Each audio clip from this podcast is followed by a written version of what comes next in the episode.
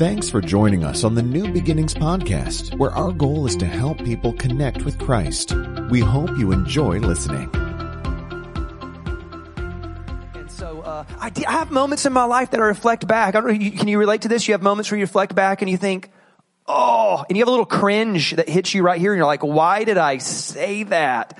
And so we do. We have a tendency to get in trouble with our words, and so. I just want to take this week to say, hey, look, let's dive into what God would have us think about our words, how we might measure our words, how we might speak our words, the importance and value of words. As a matter of fact, if, if you're taking notes, here's the big goal of the entire series. The entire goal is this. I want us to comprehend the magnitude of the spiritual force inside of every word we speak. That's fancy. Or we could just say this, and we're going to make this our phrase for the day. Everybody say this. Everybody say words are weighty. Words are weighty. Words are powerful. Words carry value and weight in, in obviously like a, uh, just a way that we're all very aware of at the top level. But what the Bible would indicate is, is that actually words have incredible value deep at the spiritual level, an unseen, unquantifiable, unique way. Your words have incredible power. So to kick us off though, I thought let's look at some incredibly powerful words because sometimes you think about your words you're like, well, my words aren't that powerful. I've never said anything that profound, maybe dumb, but not profound. And so I thought, but let me look at some of the profound words that have been spoken and let's see how good you are at recognizing who said these words. Are you ready? Quick little quiz. Here we go. You tell me who said it. I came, I saw, I conquered. Napoleon? So close. Anybody else got it? But you've heard these, right? This is Julius Caesar. Julius Caesar said those words. So you guys all failed. Um, I thought, because I told Nate, I said, somebody's going to get every one of these but one. And it's not this one. I thought somebody would throw Julius Caesar out there, but there's no, there's no history teachers. We have some school teachers in our church, but they did not show up to, to church today. So anyway, let's go to the next one. Oh, this is a good one. Darkness cannot drive out darkness. Only light can do that. Hate cannot drive out hate. Only love can do that. Come on, somebody's got to know. Martin Luther King Jr. Yeah, give a real, real round of applause for the first one over here. Sir, you get a cookie or a bagel after service. Just grab me. Um, next one is this. The only thing we have to fear? No. But that sounds very Winston. FDR, thank you very much. Franklin Delano Roosevelt. Winston stole that. He copyrighted that. Anyway, um, so yeah, FDR said that. Next one, here we go. Say hello to my little friend. Yeah, Tony Montana, right? Say hello to my little friend. He comes out with the, like the Uzis or the drum guns or whatever, start shooting everybody. I just was checking to make sure y'all are paying attention. That's all that was. All right, next one. Here we go. We'll get back to the really deep, profound things. That's one small step for man and one giant leap. All right, look, you can't get them all, Gus. Let other people have a chance. You've already got three cookies. Let other people have cookies later. Who said this? Neil Armstrong. You're like, whoever walked on the moon, that guy said it. How many of you felt like that? You're like, is there a Buzz guy, a Buzz Armstrong? I don't, somebody. It's Neil Armstrong. So here we go. Next one. Ask, y'all, y'all definitely know this. Ask not what your country can do for you. Ask what,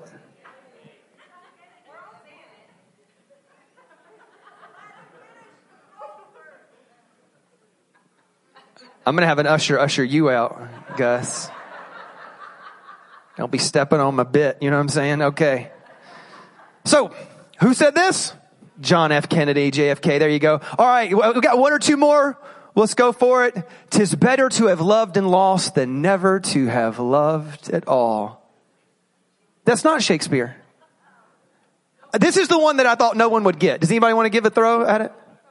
It's what? Yeah, Gus, you can finally open now. I'll allow it. Okay, Alfred Lord Tennyson. We've heard that name. We've heard the quote. We, yeah, I, this is the one I thought. I don't know if anybody's going to get this one. Okay, everybody will get this one, last one, and we're done.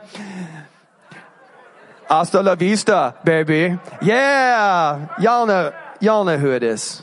All right, let's invite the Holy Spirit to come back. So.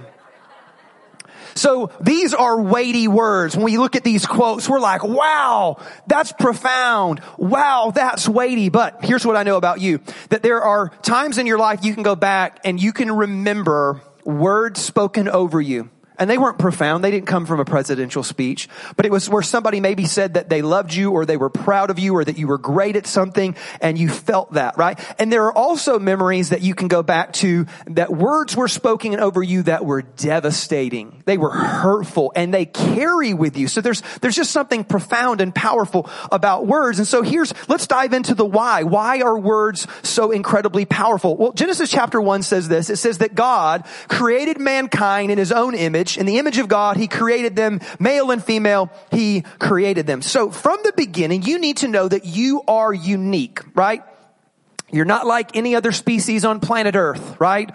A dolphin has never written a Shakespearean type play right? Like birds sing, but they don't also necessarily write words to songs and they don't, you know, no, no, no monkeys ever painted the Mona Lisa, right? Like, so we, we are a unique thing. God has created us in a unique way. We are made in His image and likeness. And this is one of the ways that we're unique. In Genesis 2, in the very next chapter, it says that the Lord God formed man from the dust of the ground and breathed into his nostrils the, the breath of life. And man became a living being or a living soul or the Hebrew word, a living nephesh. And funny enough, when you look at the Hebrew word nephesh, it comes from the words that actually have to do with throat and speech is the origin of that word. And so what you may want to actually consider is that God made you a speaking spirit. Like that's the root, the root of that idea that God made you a living being, a living soul. You're a speaking spirit. You speak with words and you have consciousness. You have, you formulate thoughts and ideas and then you express those things in words. And so because of that, you need to recognize this, like you're created in the image and likeness of God. Consider this. When God created the world, He did not have a tool belt. He just spoke words. And you are created in the image and likeness of God. He has made you a speaking spirit. And now you create your world with your words. Like that's how powerful this thing really is. God has given you the power to speak in words and those words, and this is what we're going to look at today, is that words have incredible power, incredible value, or we just say this, everybody say words are weighty. Your words are weighty. The weight to do incredible good or sometimes the weight to be a wrecking ball and create destruction. And so as a matter of fact, let's, let's talk about some of those destructive ways for a quick second. Here's three big lies that you need to know and, and, and, eradicate out of your mind here when it comes to words. Number one is this. This is a lie that we sometimes believe. I have a right to free speech. There was a football player that got in trouble for something that he said and he came out in his interview and he goes, well, I don't know. I don't know. I just got fined. I thought I had free speech. And we're like, no, you dummy. That's to protect you from the government. That's not protect you from the NFL. That's not what that means. And so you, you don't have, you don't have a right to free, I want you to know this too, because I learned this the hard way. Me and Pastor Nate were on a airplane one time and we were going through security before we got on, but we were, I think we were going to like a church conference and I just was messing with him. And I learned the hard way that I shouldn't mess. Cause the, you know, the security girl was being real nice and real friendly. And I'm like, hey, you see that guy five people back from me? Guy's looking a little sketchy. You might want to check him out. I don't even care what you say. That's my buddy. And that is funny. Cause I thought if he gets, you know, the full search and check and that'd just be funny. So I told y'all earlier that I'm going to tell you what not to do. And so so anyway, I did. I was like, "Hey, y'all need to check." And she goes, Shh, "You need to," because she knew we she knew we were all together. And she goes, "You actually can't say that. Like you're gonna in trouble. Like I." I, I can't let you say stuff like that. And I'm like, what are you talking about? She goes, oh yeah, you can't say bomb. You can't, you, you're an air, you're at an airport. You can't say the word bomb or you will get in trouble. So you don't have a right to free speech because at the airport you cannot say, you can't say bomb. Do you know that in a movie theater you can't yell fire? That's illegal to do that. I don't know if you knew that. that that's another one. Here, here's another one. You can't threaten to kill the president. That'll get you in trouble for that one too. And so you don't have a right to free speech. But let me tell you why you don't have a right. If you've put your faith in Christ, what you've done is, is you have transferred your kingdom membership to kingdoms of this world to kingdoms of a different world. So when you say I've got a right to free speech, that's American. That ain't kingdom. That's American. And I'm, I'm glad you're American or not American. Your kingdom, because if you put your faith in Jesus, you have transferred your allegiance. How many know when we say the, the pledge of allegiance and we, right? No, no, no. When, when you put your faith in Christ, you pledge allegiance to a brand new kingdom. And this kingdom doesn't work that way. In this kingdom, You don't have a right to free speech because what you do is, is you say, Jesus, my heart is yours and everything else goes along with it, including my mouth. So my mouth is yours. And what I want to do, God, is honor you with this mouth and honor all that you've done in me. I want you, I want to honor what you honor, which by the way, Jesus loves people. And so he goes, you gotta, you gotta be careful that you don't you don't sit here and say, well, I can say whatever I want. As a Christ follower, you can't say that. Listen to what Psalms 141 says. It says, set a guard over my mouth, Lord. That means put a trap on that thing. Like lock that thing down. I need a zipper with a, you know what I'm about? We uh, do this. I need that. Set a guard over my mouth, Lord, and keep watch over the door of my lips. What you say is, as a Christ follower, is God, I pledge allegiance to a new kingdom, and I know that I have a right as American to kind of say whatever I want, but I don't have a right as a Christian to say whatever I want. I surrendered my mouth to you. Lie number two is this. Lie number two is, well, if you're just kidding, it doesn't count.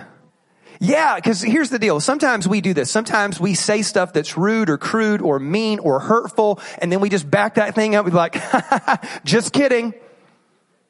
This is where, as a matter of fact, listen to this. This is, this is powerful right here. Proverbs 26, uh, Solomon says this. This is so fun. Solomon says this, like a maniac, shooting flaming arrows of death is one who deceives their neighbor and then says, Hey, I was just, I was just kidding. You gotta give the whole thing. You didn't give 18 and 19? Oh, there it is. I was only kidding. I was only joking. He's like, you're a maniac. You, see, you thought you could just say whatever and then be like, ah, just kidding. And we do this with sarcasm, right? Which by the way, if you're a sarcastic person, you need to, you need to back that train up because sarcasm is a very, very low form of humor and it's usually hurtful. Like, so this is why Paul says that everything that you, sh- you say should be full of grace, seasoned with salt. Meaning like, if you're gonna be funny and sarcastic, just put, just, just a little, just, just salt and pepper that bad boy. But don't dump salt on something and you're gonna ruin it. And that's kind of how sarcasm works. Usually there's a little bit of, of hurtful truth laced into your, your sarcasm, right? Like we say all kinds of stuff like, hey, that mustard stain on your shirt really brings out the color of your eyes. you know what I mean? We say stuff like, wow, I really like your perfume. How long did you marinate in it? You know? Um, so, so we have these ways of just being hurtful or mean or snarky or rude. And again, if it's with a true loved one and you've built up a lot of credit, maybe you can get away with a little bit of salt on that thing, but don't be dumping salt on it because that just, that's salt in an open wound now. And so you have to be careful with your sarcasm. Be, be, as a matter of fact, check this out. The word sarcasm actually comes from a Latin word that means to tear or strip the flesh off. Think about the root of sarcasm.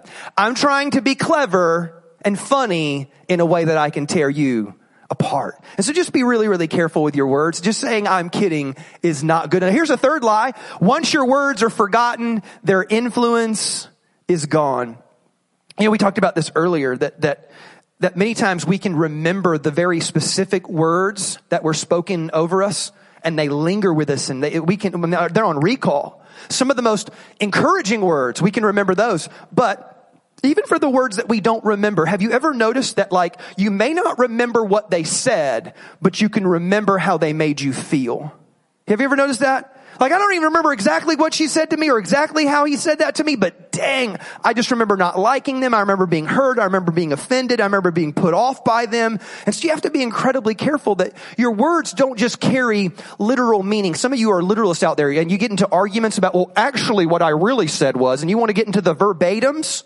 And what you don't realize is that your verbatim has a tone right? And the tone, that, because this is what we, we study when we actually study words, is that words are powerful, but words are made powerful because the tone and the attitude, the body language and the facial expression that go along with them. That's why so much of communication is nonverbal. It's what you're saying but it's how you're saying it. And so you have to be incredibly careful that, that I know as a preacher I was told that. They, I, I literally had somebody tell me, Todd, as a preacher, just prepare yourself. Don't let your ego get too big. They will not remember what you said, but they will remember how you made them feel. And that's something that I have to think about as a pastor. Like, I, I don't want you to ever walk out of here feeling like I beat you up. I don't ever want you to walk out of here feeling like I condemned you. I want you to remember as much as you can of what I've said, especially from straight from the teaching of scripture. But above all, I want you to know that I love you. I believe in you. Like I got your back. I'm for you. I'm praying for you. We're going to get through this together. Can I get a good gospel amen out there? Like that's what I want you to know. I love you and I'm for you. And so again, here's a scripture out of James chapter three that says this. It says, likewise, the tongue, it's a tiny, it's a little, the tiny, and we dismiss it because it's little, but it makes great boast. And consider what a great forest is set on fire by a small spark. We're dealing with that now. We have these stories of a guy, you know, flicking a cigarette butt or one little spark or one little thing or one little person doing one little thing. And what you see by James's illustration is he's saying, hey, look, you need to recognize that your word is a spark, but it sets fire in motion.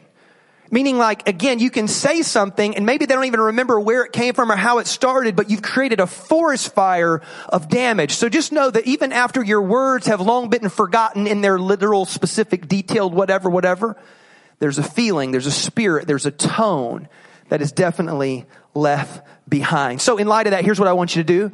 I want us to adopt. And again, if you're, if you're thinking, hey, this is week one, this is like an overview. Like I'm barely just scraping the surface on this stuff. I really want you to get back in here in the next three weeks because we're going to cover what I believe to be the most practical thing taught in the Bible concerning your words. And if it became kind of the filter, how many know we don't think before we speak sometimes? And that's part of, yep, good, bunch of amens and hand waves and maybe y'all should get a hanky. But preach white boy. Anyway, the most practical filter that if you would just place this one little phrase, this one little thought, it's powerful. Actually, one week, what I want to do is I want to tell you where those words came from because Jesus said your words came from a place and there's something going on underlying it that if you just address the words on the surface, you would have actually missed the most important point of all. And then lastly, in this series, we're going to talk about really how to like course correct it at the end of the day. The most important thing you can do is, I, I want to tell you, just get back in here over the weeks to come. But here's where we're going to get going for now. Number one is this, just three, three big truths about our words. Number one is this, our words release our faith. If you could just get into that, our words are weighty. They're weighty sometimes for destruction, but they're weighty for good too. Our words release our faith. Watch how Jesus talks about it. Mark chapter 11 verse 22 says this. He says, have faith in God. Okay, sounds good. Sounds simple. Have faith in God. For assuredly I say to you, whoever says to this mountain, be removed and cast in the sea and does not doubt in his heart, but believes those things that he says will be done, he will have whatever he says. Therefore I say to you, whatever things you ask when you pray, believe that you receive them and you will have them. And you're all saying, Todd, you read that a little fast. And I did that on purpose because I want to review it because there's something really powerful that if you just take it on first notice, you think, oh, he's talking about having faith and mountains in your life and removing obstacles. But inside of this is hidden this profound little gem of a nugget. And here's what I want to show you. He says to this, whoever says to this mountain, everybody say says, whoever says to the mountain. So what are you talking to? The mountain. You're not even praying to God. You're talking to your obstacle. If you say to your obstacle, be removed and cast in the sea and does not doubt in his heart, but believe that things that he says. So I'm not saying you just believe. I want you to believe what you, what you say will be done and you will have whatever you say. Wait a minute. Is the, is the key to the scripture about having faith in God? Or was there a nugget in there that said, actually, your faith is so related to the words that you speak? Like you can't say I have faith in my heart and then keep speaking negative, doubt-filled words over and over and over again. You've got to learn how to match what you feel on the inside and make it be confirmed with how you speak and what you say. As a matter of fact, when we think about it like this, we want to, number one, have faith in God right? That's what he opens the whole thing with. And how do you release that? How do you express your faith? You do that through prayers and through worship. Think about it. We just sang a whole bunch of songs. And Christians are funny like this. Because sometimes we sing all these songs, but we don't believe anything that we're saying. We're like, God is mighty to save, or God's are this, or God's this, and we talk about, and then we don't believe none of it, because then we go out and we live differently, or we say differently. And so what I want you to do is recognize, no, we use worship as a way to talk about how great God is. And so we use our worship and we use our prayers to release our faith towards God. But we also do it towards this. We release our faith not just towards God, but towards people towards others. That's what we call encouragement. So I want you, cause think about what encouragement is. Encouragement is this. I believe in you. You're good at this. You're great at that. God has gifted you for this. God's going to do work in you for this. And you're just releasing incredible encouragement into people's lives. Here, check this out. I want you to recognize something real quick here. There was a study done about our words. And what they did was, is they wanted to recognize that of all the words that you speak, where do they actually go? Here's what they determined. Is that out of all the words that you speak, 80% of them, that's a lot, 80% of them are given to anywhere from five to seven of the closest people to you. Don't you think about that? You're telling me I just speak words constantly all the time. I don't even know how many words. I mean, I, I could never figure out how many words we're actually speaking in a day, in a year, in a lifetime. We're saying all these words, but 80% of them go to the people, the five to seven people closest to us. So when you release your faith in God, you're in here worshiping and praying and doing things. But when you release your faith to people, you got to remember there's five to seven people that are longing for you to have faith in them.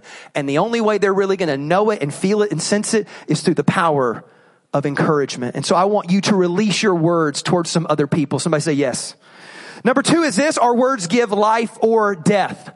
This is the most maybe famous and popular scripture in the Bible concerning words. It says this, this is Solomon. From the fruit of their mouth, a person's stomach is filled and the harv or with harvest of their lips they are satisfied. What Solomon doing is he's using analogy and illustration to say, hey, look, you are going to live off of what you say. Just recognize that. You're going to live off of what you say. In light of that, the tongue has the lie or the power of life and death. And those who love it will eat its fruit. So he's sitting here. This is Solomon, the wisest man that ever lived. He's like, you better pay attention to something in life. There's this profound insight that you live off of your words. That if you keep saying this, you're going to get that in life. If you keep saying this, you're going to end up with that in life. So if you don't like what you're seeing in your life, I would say back that thing up and ask yourself, if I don't like what I'm seeing, let me check what I am saying. As a matter of fact, this is so true in marriage. How many married couples out there? Give me a, give me a what, what, and a cupcake wave or something. Yeah. So married couples, listen. They did this study. It was two professors, two different universities. They got together, did a study, and they wanted to check and talk about words and the power of words inside of marriage. And so what they did was, is they tracked couples, but only in their first year of marriage. They just want to see like newlyweds, newly couples. Any newlyweds out there? Any, yeah, yeah, woo, woo. Um, all the, all the old veterans here, young whippersnappers. And so, so anyway, they, they, they monitored them and they wanted to judge and kind of catch and qualify and count all the words that they spoke. This is fascinating. This is what they discovered when it came to their words. That couples, after they viewed them for one year and tracked them a little by little over a year, that the ones that stayed together and were happily married, five out of every 100 comments was negative. Meaning, like you said a hundred things, five of them, you were a little negative. Maybe you were a little rude. Maybe you're a little critical. Maybe you're a little, you know, you're having a bad day. Now that doesn't sound like a lot. That's 5%. Watch this. The couples who did not make it, they said 10 out of every 100 comments were negative. I don't know about you, but if you just said, hey, babe, look, I said 100 things, only 10 of them were negative. I'd be like, wow, high five, babe, we're doing awesome. I want you to see that the difference between couples that were thriving and couples that were dying were five statements.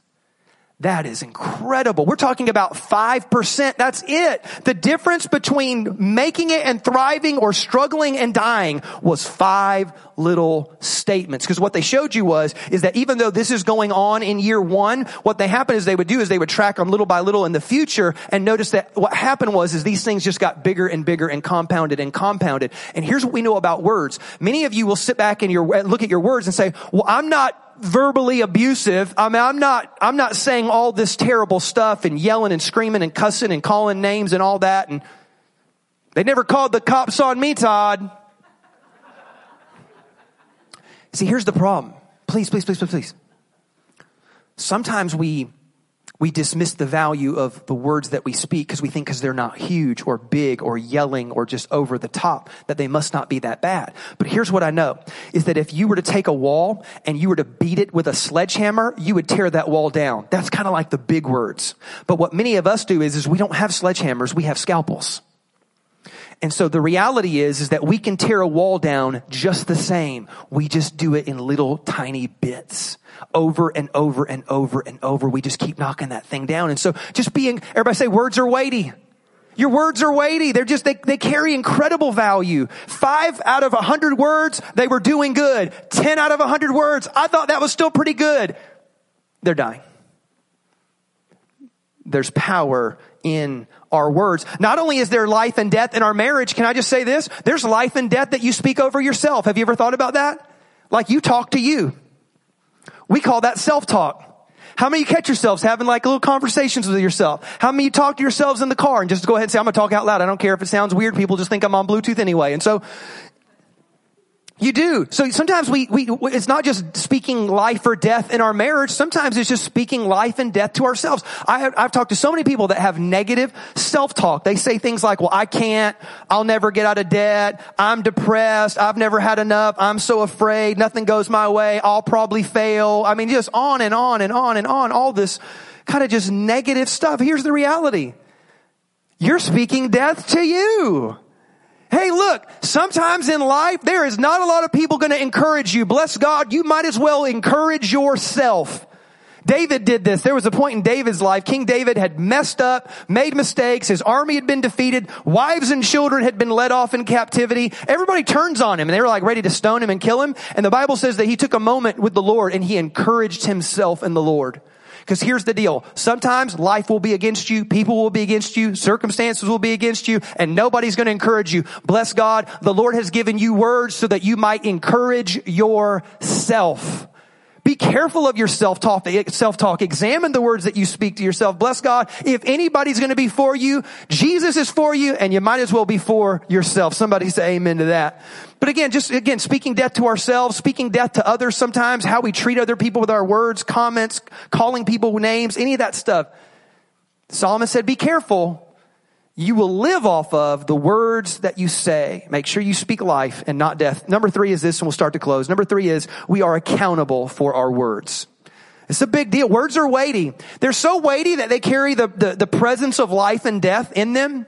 They're so weighty that they release faith or doubt, maybe.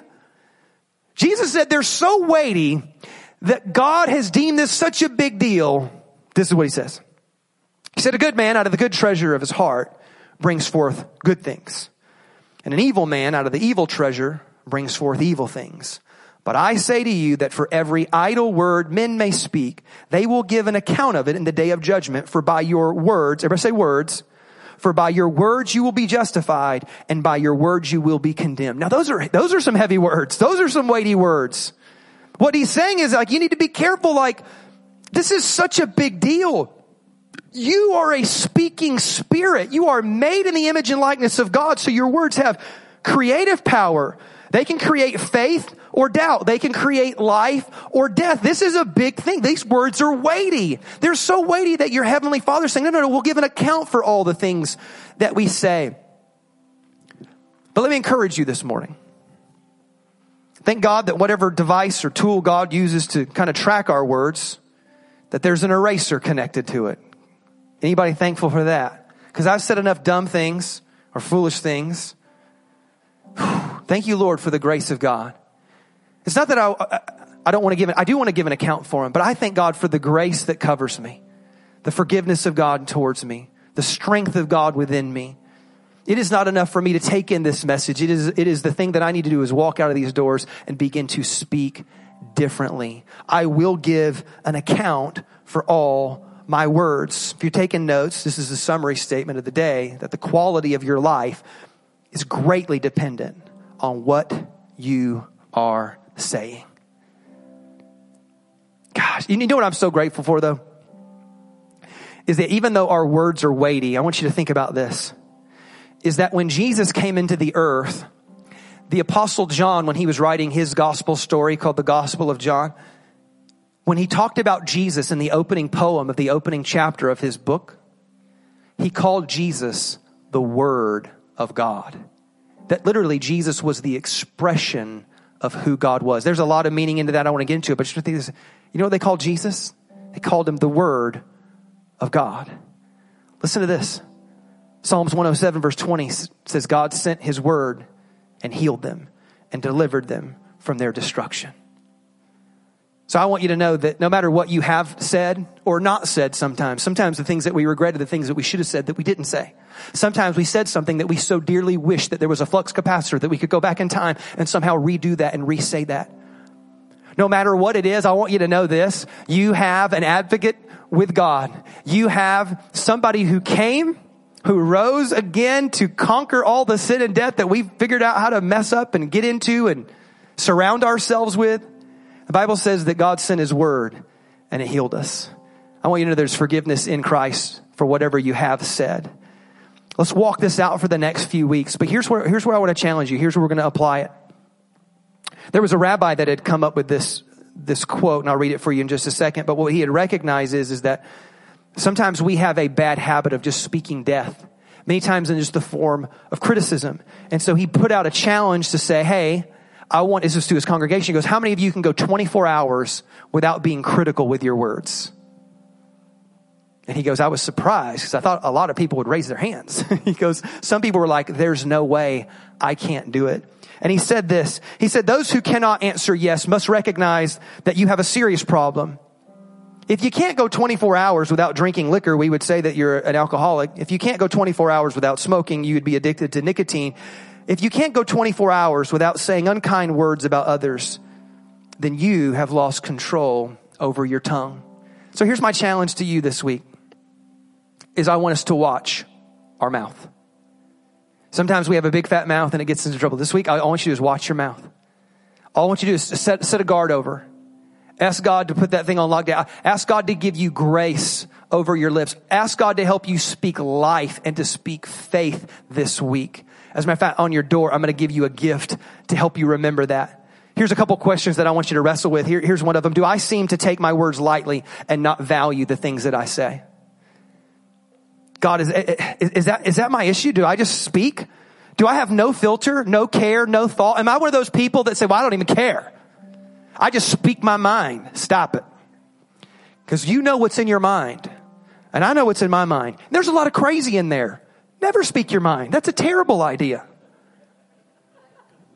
Right? I'm not tripping, am I? Am I the only one that has, okay, good. Because y'all made me feel all alone up here for a second. That wasn't nice.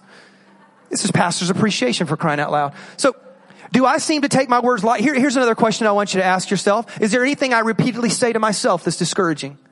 Am I putting myself down? When I listen to my own self-talk, whether it's just in my head or maybe I actually do go ahead and fully articulate it, do I speak down to myself? Because here's what I want you to know about you. Stop talking bad about you. God loves you. I tell my kids that all the time. If they ever say something negative about you, stop that right there. That's my son. You don't talk to my son that way. That's my daughter. You don't talk to my daughter that way. I just want you to know God dearly loves you. God, God doesn't want you talking to you that way. God loves the mess out of you. Another question. Have I spoken any cruel or discouraging words to someone else and need to go and seek forgiveness? Sometimes we have put death on our lips and we've said something that we need to go and apologize. We need to go and ask for forgiveness. We need to go and make amends. Last question. Is there a lack of praise and gratitude on my lips towards my heavenly Father? Maybe we needed to start by saying, God, let me put praise on my lips. God, if it'll keep me from saying something crazy or foolish, what if I just blessed you? What if I just praised you? What if I put, put words of faith on my lips and expressed them to you in prayer and in worship? Everybody bow your heads and close your eyes. Today is a day that I want us to begin a journey. I need you to get back in here over the next three weeks. Uh, I, I think God wants to do a work in us as a church, as a people, as a kingdom. I want us to speak differently. I want us to be a people that have a kingdom language that sounds different than the language of the world. I want us to have a language that is absolutely so life giving, so full of faith, so full of encouragement, so full of power that we are literally taking the world around us and just speaking life, speaking faith, helping people, even ourselves. And so, Lord, today, God, we surrender our lips. God, if there's anything that we've said, God, would you begin to work in us right now? Right here, right now, God, would you begin a healing process? Would you begin a, a, makeover process? God, would you help me to set a guard over my lips? Would you help me to walk out of here and become a person that speaks faith and speaks life? Lord, let today be a day that I begin maybe a 24 hour challenge of nothing negative, of nothing critical. Lord, this is my prayer today in Jesus' name. And we all said together, Amen and amen. Would you give Lord a big hand clap this morning? Thanks again for listening to the New Beginnings podcast. For more information on New Beginnings Church, please visit us online at nbchurch.tv.